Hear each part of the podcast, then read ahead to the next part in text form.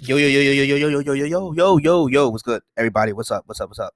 Welcome back to another episode of the Isaiah Kid Podcast. Welcome back, welcome back, welcome back. IKP. Um, I'm your humble and highly favorite host, Isaiah Kid of the Isaiah Kid Podcast. You guys know we give it up on a Saturday episode. Saturday episode. I record these on Fridays. So I hope you guys will enjoy this on Saturday. And also, so first two things. Father's Day weekend. Hope you got. I hope all hope all the fathers out there have a good weekend. Um, depending on how these series may end, you know, with the playoffs, Mike Budenholzer and Doc Rivers, you know, their Father's Day weekend may not be good, but you know, happy Father's Day weekend to everybody out there, uh, or all to all the fathers out there. Uh, hope you guys have a satisfied weekend. But then, um, next week, I'm gonna have a very, very, very special guest coming on to the pod to talk about the NBA landscape as far as uh, possible coaching destinations, where where some coaches may land. So that should be pretty interesting. That should be pretty pretty interesting.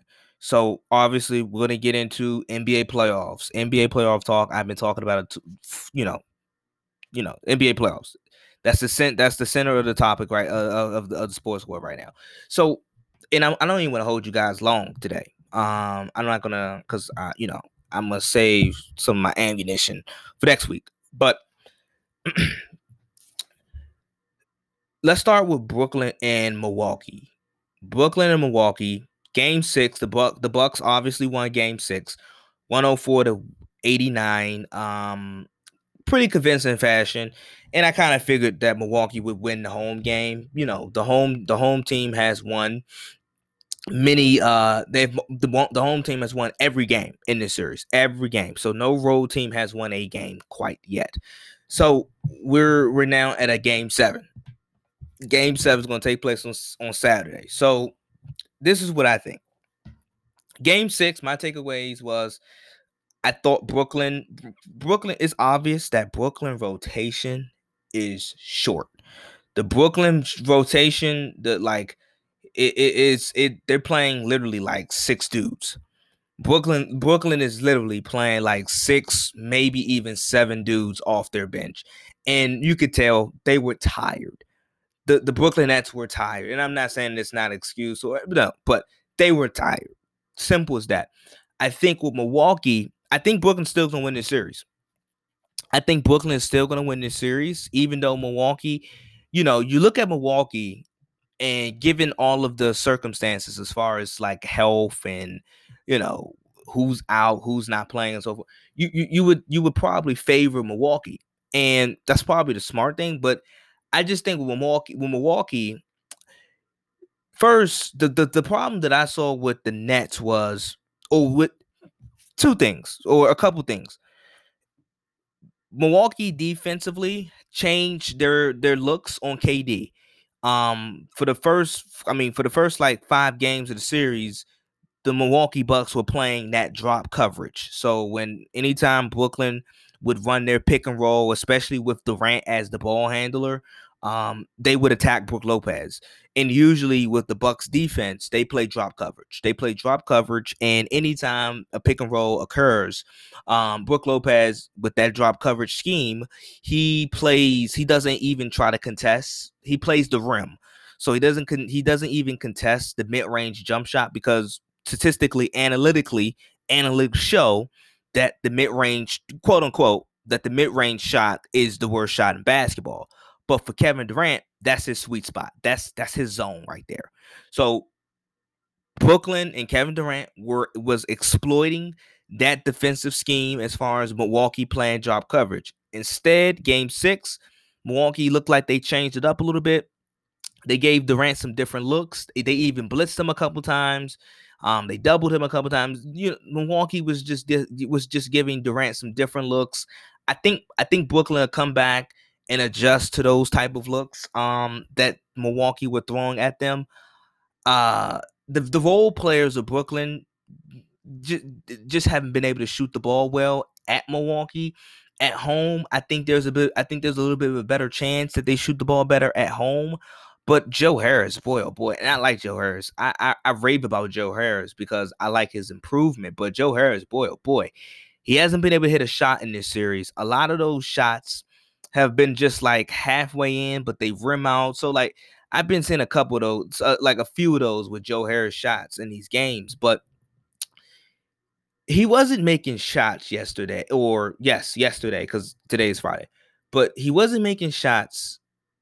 But then on the defensive side of the basketball, he had Khris Middleton basically head hunting, and shout out to my guy No Layups um, with the analysis. Like he had Khris Middleton, like Khris Middleton was head hunting Joe Harris on on defense, like finding Joe Harris and just basically picking him to pieces, and that's a problem because Joe Harris, I like I said, I like Joe Harris. I think he's I think he's gonna be one of those guys. Like I like I said before Game Five, I thought either Jeff Green or Joe Harris would have to have a really big game. So it, I think with Joe Harris, him not hitting shots on offense and then him getting exploited on defense, that that's a whole different problem. But I also think the importance with going into this game seven with the Brooklyn Nets is this. And I think their role players will play better because they're at home, they're in the comfortability of their own home and so forth. Their fans, you know. I so I think I do think the role players of the Nets, like the Jeff Greens, the Blake Griffins, the Joe Harris, the Landry Shamets, I think they'd play better. I think they'd play better. I think they'd shoot the ball a little bit better. With Joe Harris, Joe Harris, I don't think we talk about it nearly enough, but he is so important to what the Nets try to do offensively because when he's hitting shots, like when Joe Harris is hitting shots, and statistically, you look at his you look at his percentages in the regular season, he's a really good three-point shooter. When he's hitting shots, the Brooklyn Nets offense is is as difficult and as efficient to stop. Like it's very, very hard to stop because when that ball is flowing and Joe Harris is hitting shots, that that opens up the floor even more for their stars. Now, granted, Durant obviously is going to be. I think in a game seven, Durant is going to be Durant. Um, with Harden in game six, he he was moving a he was moving a lot better. Still wasn't 100% or even close to 100%, but he like in game 5, you could see you could see a dramatic improvement from game 5 to game 6. So, you know, you would think game 6 to game 7 there would be another improvement, another step that Harden would take as far as like his mobility. So I think Harden, you're gonna get a better version of Harden in Game Six than what you did in Game. You're gonna get a better version of Game of Harden in Game Seven than what you did in Game Six. Um, just like it happened in Game Five. So I I, I think the Brooklyn. I, am still gonna roll with the Brooklyn Nets to win this Game Seven. Um, but I, I do think with Giannis and all of the chips basically in Milwaukee's favor this is a this is kind of a must win. Like I don't care what nobody's. This is kind of a this is a must win for Giannis. I feel like, um, because you have all everything is in your favor. You have, I mean, the big three, the Nets big three is it's kind of like one and a half. You know, they have Durant and then like Harden, kinda, but Milwaukee has the size advantage. Milwaukee has the more experienced coach. Um, I'm not quite sure. I'm not in love with Budenholzer and in the job that he's done in this series, but Budenholzer, and I'm gonna talk about like these coaches, but I just think um every like a lot of the like Milwaukee should be favored to win this game, and Milwaukee, you know, you look this the all the ball is in their court, the ball is in their face, like they they should win this game. Um, they should win this game. But I think, but I, I, like I said, I do think Brooklyn's gonna win. Um, I'm gonna take Durant. I think Durant's gonna have a pretty good game, and I'm gonna bank on Harden being a little bit better than what he was in Game Six as far as his mobility, and one of those role players or a couple role players being able to shoot the ball a little bit better than what they have been shooting. Um, you know, just like in Milwaukee. So I'm gonna take Brooklyn to win this series. Uh, and let's be all let's all be honest. Brooklyn would have been won this series if you can give me a healthy James Harden and a healthy Kevin Durant, and they still would have won the series. You can give me a healthy Kyrie Irving and a healthy Kevin Durant. Brooklyn would have won this series. They would have been won this series. So, like, don't fool yourselves. Milwaukee, even if they win this game, they're not better than Brooklyn. Brooklyn would have been this series would have been over if Brooklyn was fully healthy. Simple as that. Let's shift gears. Um, and by the way, we're Isaiah Kid Podcast, IKP. Um, so I think this is really interesting. I think this is a really interesting topic, and I want to talk about the coaching within the NBA.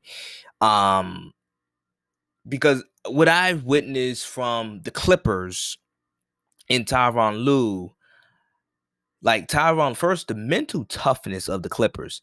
For them, for Paul George, I didn't talk about this much because I, I mean, this is the first time I'm, I'm, I've been, I've been able to talk to you guys since Game Five.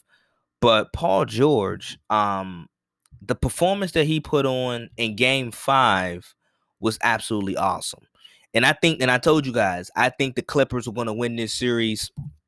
I think the Clippers are going to win this series uh, versus Utah. I, I think I said they're gonna win the next four straight games. I think that's what I after the two after the first two losses, I think I said the Clippers. Oh, don't be surprised if the Clippers won off four straight. I think that's what that's exactly what I said. So, and I think you know they're they're you know they out they obviously play tonight. Um, and the Clippers can advance and get to the Western Conference Finals for the first time in franchise history in 50 years. So that is on the line tonight and I think the Clippers will do it. Now, I do I, I do think with, when I look when I'm looking at a guy and a coach like Tyronn Lue, I see a coach that's making the proper adjustments. I see it, and and if you don't if you think otherwise, like I know a lot of people were questioning how like really they were legitimately questioning how good of a coach is like Tyronn Lue really is. Like how good is he? And I think I think you know, obviously he had LeBron. That's what people like to say. He had LeBron in Cleveland, but I think people say, "Oh, he had LeBron." You know, LeBron can, you know, he's great and all that good stuff. It's not easy to coach LeBron James. It's not hard to manage that ego. It's not. It's not hard. It's not. I mean, excuse me. It's not easy to handle that ego. It's not easy to hard to to manage and coach LeBron. It's not easy. That's what I meant to say. Sorry, excuse me. It's not easy to handle that. So when people say, "Oh, yeah, LeBron," like it's not easy to coach LeBron, okay? And that's no slight to towards LeBron, but it's just not easy to coach any type of player of that caliber of that ilk. So let's just remove that out of our brains as well. But the adjustments, the necessarily the necessary adjustments that I've seen Tyronn Lue make in the prior in the previous series and now we're in this series versus Utah, I like the fact that he's going small uh, I think if he continues to go small now, obviously, I think Utah will be better prepared to defend that small ball lineup that the Clippers threw at them in game five. But all the Clippers did, you know, uh, when the Kawhi injury occurred and happened, going into game five, the Clippers didn't change their game plan necessarily. Their game plan was still we're gonna go small, and instead of the offense running through Kawhi, the offense is gonna run through Paul George. That's literally what they did in game five. Um, like I said, I think Utah's gonna be better prepared. Quin Snyder is a, you know, Quin Snyder is a I think he's a really good coach. So I think Utah's gonna be better prepared, and I think it's gonna be an ultimate dogfight for the Clippers to advance to the Western Conference Finals. But I do think they will. I do. I do think they they they will find a way to advance to the Western Conference Finals. And like I said, I think with the small ball element of the Clippers and them and their three point shot being coming coming alive, um, I I, I think is going to propel them over Utah. Uh, I'm not sure of the status of Mike Conley, whether or not he's going to play. I heard some rumblings that he might give it a go, but I haven't heard anything um like of certainty yet. So we're still on the fence for that. I think the Clippers, I told you guys this after the first two games when I, I told you guys I still like the Clippers to win this series. Um, and I, I, I said that I said I wouldn't be surprised if they run on four straight.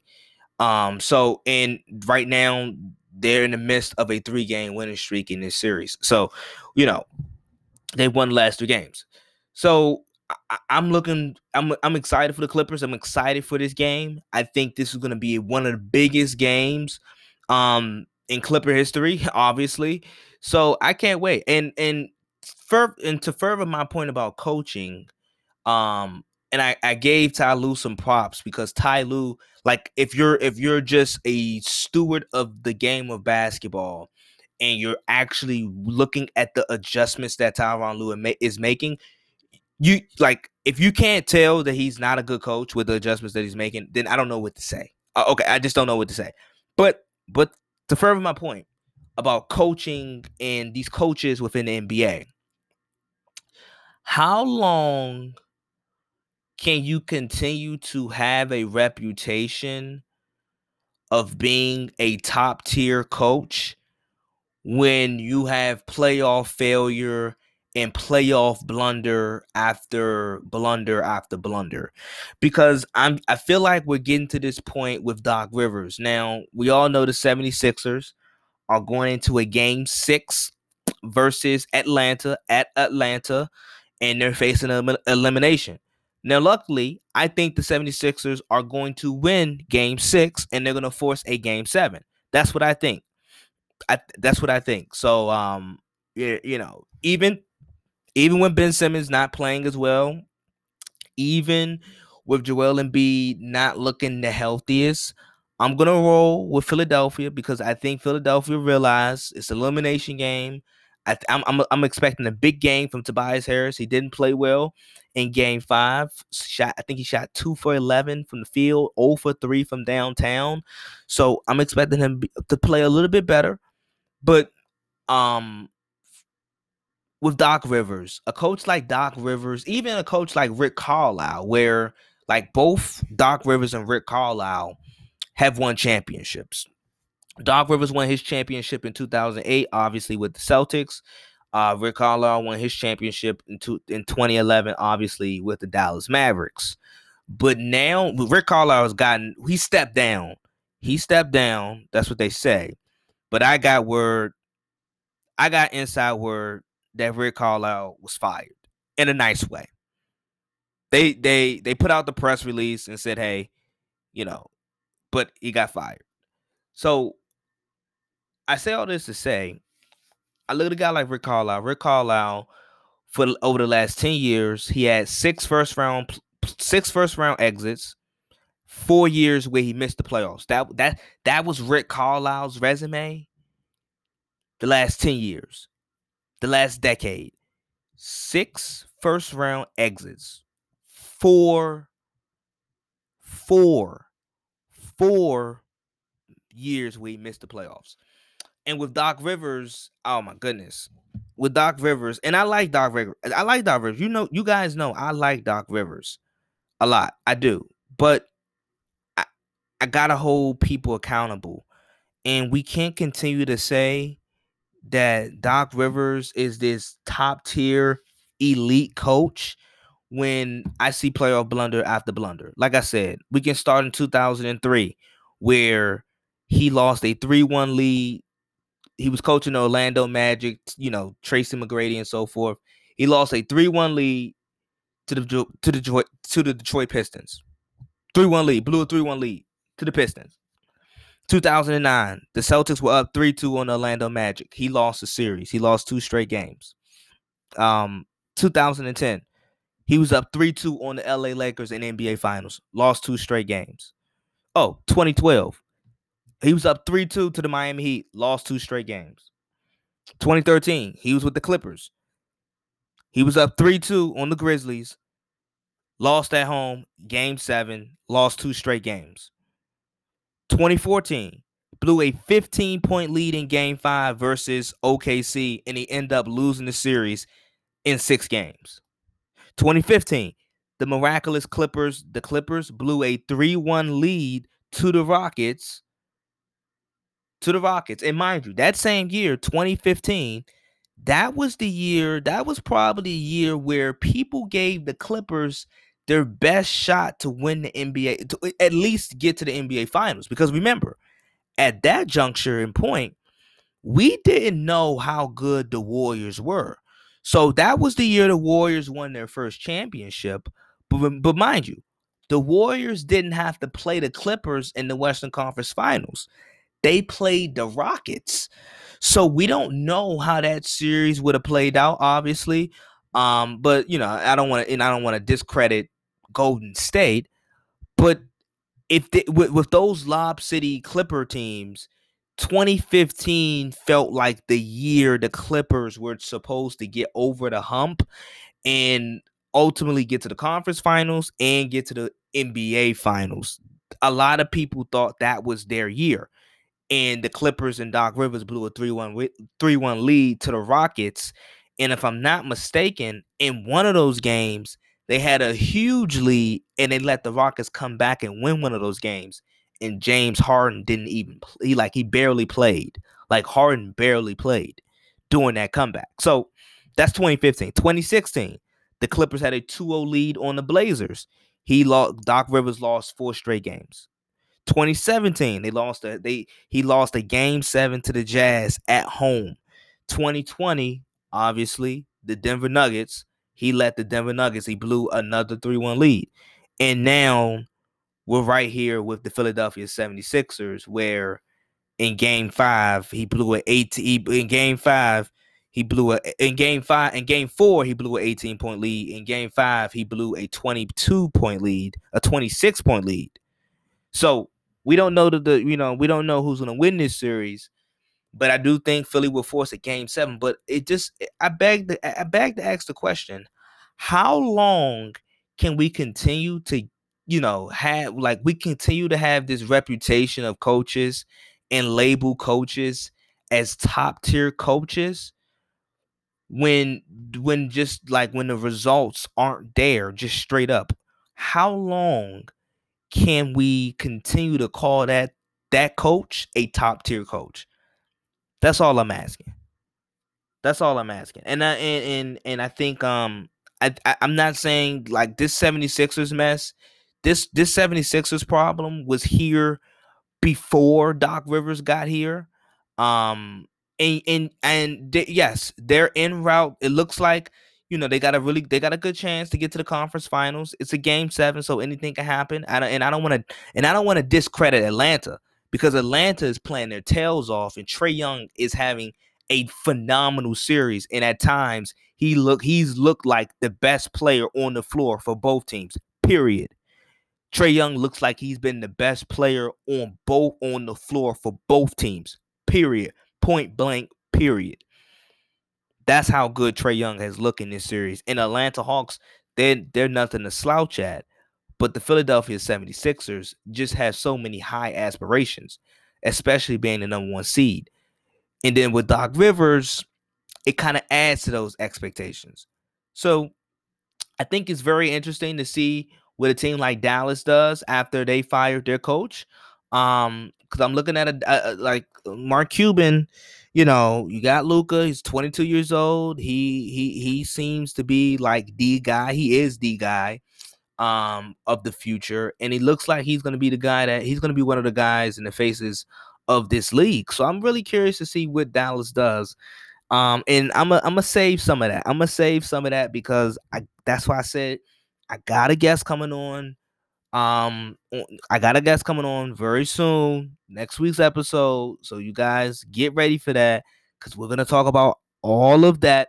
So i'm not going i'm not to give up too much but I think that's that's the question that I want to because we have a lot of because that but that's the question about these coaches. How long can we consider or how long can we label coaches as top tier coaches when their resume over the last several years and in Doc Rivers and Rick Carlisle's you know case, their resumes over the last 10 years have been failures, right? I mean, if we want if we want to chop it up. It's been it's been bad.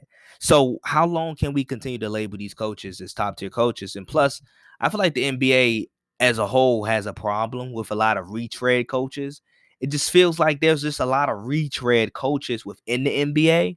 So I, I'm I'm curious to see what you guys think about that. But that is that is something that I think is important and key um, to be looking out for like I said, I think Philly will force a game seven. I'm not so sure who wins this series. This has been such a back and forth series, but uh I see you guys on the other side. I'm a so as I talked about those games, right? Um, those those critical those possible elimination games, right? About you know the Clippers, uh, the Nets on Saturday, when you know, um, and but like I said, by the time you guys hear this, you guys would have known the result. But speaking of results, I sometimes hear NBA fans, and I just want to touch on this really quickly. I sometimes hear NBA fans just being so about the results, results, results. And I know, I know, I know, I know, I know. Results matter. And I'm I'm about I'm about results as well. Right? Um, but as I took as I always tell you guys, I'm gonna add context and nuance. I think there is a gray area, right? I think there is some. There, it's not always just black and white. I think there's gray area and um and, and nuance to be displayed when talking about results. And I think with that, if you're adding that, I think that makes you um I think that develops your sports takes per se instead of just being result oriented as we like because that's who we are as society we, we're just all about results results results and we just never look at the, the stuff in between right start from finish what happened, result, boom. Okay, that like the stuff in between doesn't matter. In, in some some like it doesn't matter when we're talking in, in sport, especially in the world of sports, and we're talking about sports. It just like that's other stuff just doesn't matter. Um, for example, I mean, and I'm not saying we should. It, it like I'm not saying results don't matter, but nuance I think does, and we don't pay attention to it. I think context does, and we don't pay attention to it um like Peyton Manning, right? Peyton Manning. Peyton Manning won his second Super Bowl. He retired after that and so forth. But we we just say we we we just say Peyton Manning won the second Super Bowl, right? But in that Super Bowl, I remember, I'm sure Peyton Manning remember, he was not that great. And by his accounts, he'll probably tell you he was not that great but he won. Results based, right? Um, Tom Brady's last Super Bowl in New England. Tom Brady's last Super Bowl in New England versus the Rams. Brady wasn't great. It wasn't. He, like he, he was not great. He won, but he wasn't great. He wasn't great at all. He was not great at all. That was a slugfest. Um, a defensive slugfest. So, like, when we talk about some of these NBA outcomes, like we talk about the 2019 finals, sometimes we mention that Durant got hurt in game five, right? Like, and, and, and like I said, I don't want to take anything away from Toronto, or I don't want to take any, like, but no, we gotta ask new, we gotta add, we, I think sometimes we forget to add nuance. Um, so like we don't so sometimes we bring up yeah durant got hurt in game five and he barely played. That was like that was the only game he played in the series. Um you know sometimes sometimes we bring up oh klay thompson got hurt in game six but we instead we we just remember the raptors win the championship so i say all this to say with these elimination games i feel like whoever whoever wins or whoever like if the Clippers win, like, because you guys know, I think the Clippers are going to win. If the Clippers win, it's going to be just about results based. Nobody's going to actually talk about. I mean, for for the for you know after the game, yeah, but I'm talking about years down the line, as time goes on, we're not going to talk about how Donovan Mitchell got hurt and that slowed down his lack of mobility we're not going to talk about how Mike Conley didn't even play in this series if he doesn't decide to play tonight. Um, and if he does play tonight, I don't think he's going to be 100%. So, like I think we just we just failed to add nuance. Like for the Bucks, if the Bucks win game 7 versus Brooklyn, after the game, yeah, we will we will tell ourselves, okay, yeah, Brooklyn had injuries, but down the line, we won't we will forget that, and all all we will remember, and all sports fans will talk about, is the fact that Milwaukee beat Brooklyn in Game Seven, and I don't even like the way how, and I don't like, I just think that's too simple. That's that's that's lazy. That's that's lazy in my opinion. Milwaukee beat Brook. I, I think that's lazy because let's peel back the layers. Obviously, Brooklyn is down. Obviously, Kyrie Irving. Um, and like really, let's be honest. Brooklyn really has one and a half of the big three. They got Durant, and then like they kind of like they partially got Harden. I do think Harden's mobility is going to be a little bit better and I do think he'll play a little bit better, a little bit better um in game six than he did. I mean, in game seven than he did in game six. But that's that's that's the case right there, right? That's the, that's the case that we have. Case in point. So like I I sometimes hear I just I just sometimes hear NBA fans or fans in general of sports when they talk about certain outcomes and results. We just talk about the result, and I think it's lazy. I just think it's lazy and me personally, I'm not eh, I'm not huge on like lazy takes, but I just think it's lazy when we just talk about the outcomes of results and we don't like actually take the time to remember what actually happened. Like and like I said, I don't it's not it's not to diminish or take away anything, but it's just was it's just adding and talking about the stuff that happened in between. Like the 2016 NBA finals, the 3-1 comeback from the Cavaliers yeah, that's great. That was a that was a remarkable comeback and a great display by LeBron James and Kyrie Irving. But people forget that Andrew Bogut got hurt, who was the Golden State Warriors rim protector, and you know he really he really impeded LeBron's way up to the basket. Um, so like we we like we forget like details like that that happened, right? Like the 2019 finals, the Warriors were injury late, like they were injury bit. They were snake bit in like injury wise. The Warriors, like I said, they they obviously they didn't have Durant. Obviously, Klay Thompson got hurt in Game Six, but Kevon Looney, he, he didn't even play in Game Six. So it's just it's just stuff that I think we sometimes overlook and miss as uh um, when I think there's just stuff, things in the in details that fans miss. Um, so I like you guys know I try to do my best with adding context and adding nuance and talking about the stuff in between when it comes down to the result. And like I said, the result is the result. But I think it is important to add some in between stuff in that gray area. It's not just black and white, right?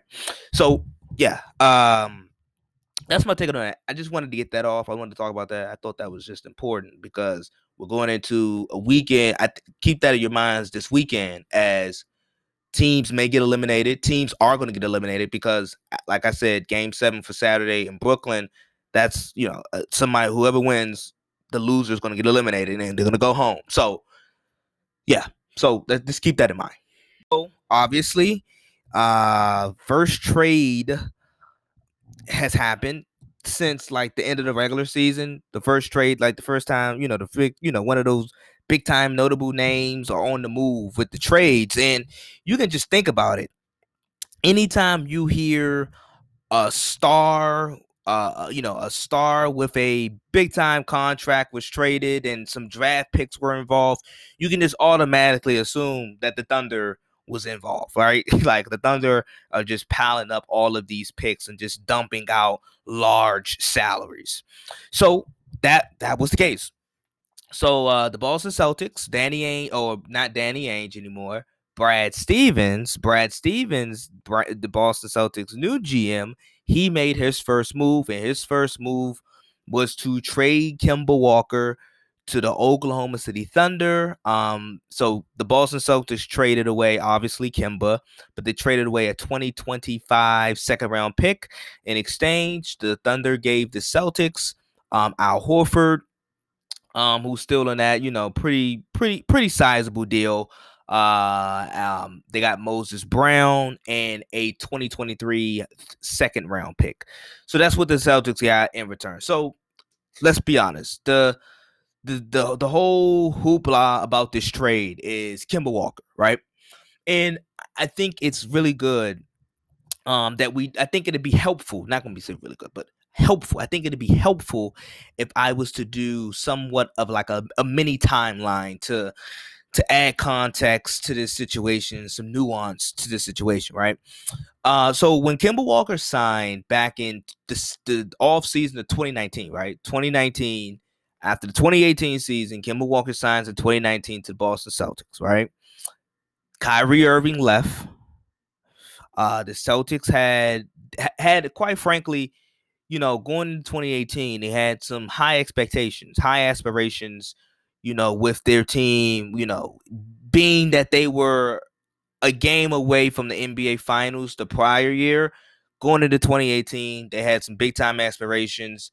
They fell below that. They lost the second round. So Kyrie Irving leaves and so forth, right?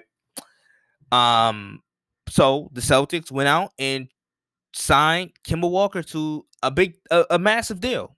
I mean, quite frankly, like that was probably the biggest deal in Celtics like free agents hits. Like as far as acquiring free agents, that was probably the biggest deal in Celtics history. Um, so yeah, they went out and signed Kemba Walker, and he was he was supposed to replace Kyrie Irving. Now, people weren't saying Kemba Walker was as good as Kyrie Irving, but people thought Kemba Walker was like a not like a notch below Kyrie Irving. That was the thought process when the Celtics signed Kemba Walker. They people many many thought that Kemba Walker was like a he was like a notch below. So and then you you you mentioned you you mix in with like the intangibles that you know Kyrie that some people thought Kyrie lacked some of the intangibles that Kemba had. So you you you know people thought it would balance it out the loss. So going into the 2020 the 2019 2020 season, Kemba Walker first half of the year he's playing pretty well, but then he has injuries, knee problems, injuries. It takes a toll on him. And this is where we start to see the emergence of Jayson Tatum, the Jayson Tatum that we know today, the Jayson Tatum that it that looks like a bona fide superstar in the making. That like this is where this is started. So we fast forward to playoff time where Kemba comes back and so forth. And at this point, Kemba is the third option because, like I said, you had the emergence of Jayson Tatum forming into a guy that looks like he's going to be the face of the franchise and a superstar in the making. And then also a guy in Jaylen Brown whose offensive game has improved and he's taken that next step as well into the second option. So when Kemba comes back, Kemba is theoretically essentially a third option. So there's a bit of an adjustment period. And you can just tell with the knee injury, Kemba became a depreciating asset. He de- he became a depreciating asset. So it follows on from this from you know from last year in the postseason to this year. Um, even throughout the offseason, Danny Ainge tried to move off of Kemba Walker. Kemba Walker was not too fond of that when he found out about that. And, you know, it was just a love hate relationship with both sides and both parties. Kemba really didn't want to be in Boston no more.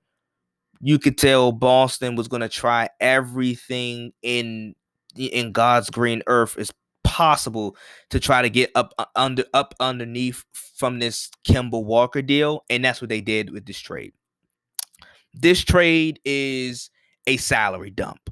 And I, I did I gave you guys that many timelines so I could just add some perspective in like how this like how did we end up here with Kemba Walker um as far as like the Celtics but that is what that's what has transpired and this was no more than a salary dump. Yeah, the Celtics have to take on Al Horford and his pretty large deal. Like it's a it's a sizable deal. Al Horford is set to make 27 and a half million dollars at the age of 34. He's set to make 27. So like that's a pretty sizable contract. Um for a guy who for a guy Al Horford who quite frankly won't be that productive. He's more he's going to be more of a continuity um and leadership type of guy. That's going to be his role with the Celtics. I mean, yeah, he he, he could he play and fit in the rotation, sure, but he's he's more there for continuity and the leadership in the tutelage. That that's his part. Moses Brown, I think, is really interesting, uh, interesting asset, um, because Moses Brown was a rookie last year OKC. He his the second half of his year was really good, and he showed some upside. So I'm curious to see how they play Moses Brown and Robert Williams. They have they now have two athletic bigs, um, something that the Celtics lack. Still a bit undersized, but I'm I'm really curious to see what this what moves the Celtics go in, you know, with direction. Um, I don't think with the 16th pick in this draft, they could have drafted somebody better um or somebody that fits their needs necessarily more than Moses Brown with with that 16 pick. So I, I, you know, it's I feel like this is this is one of those trades is a win-win and more importantly, as at least for like from a Celtics perspective, it's a salary dump. It's a salary dump because you're trying to get on you're trying to move off of that Kemba contract. They're trying to move off that Kemba contract. Like the Kemba contract it just wasn't a good one because first he he wasn't he, like he was not a Kyrie Irving replacement. Um, that's, that's what they thought he would be, but he just wasn't. And he was already a defensive liability. But then with the knee injuries, um, he became a depreciating asset, and it was just bad. It was just bad. And like I said, I, I do think there was an adjustment period where Kemba, once he, you know, when he got hurt, Tatum and Brown emergence, you know, came onto the scene.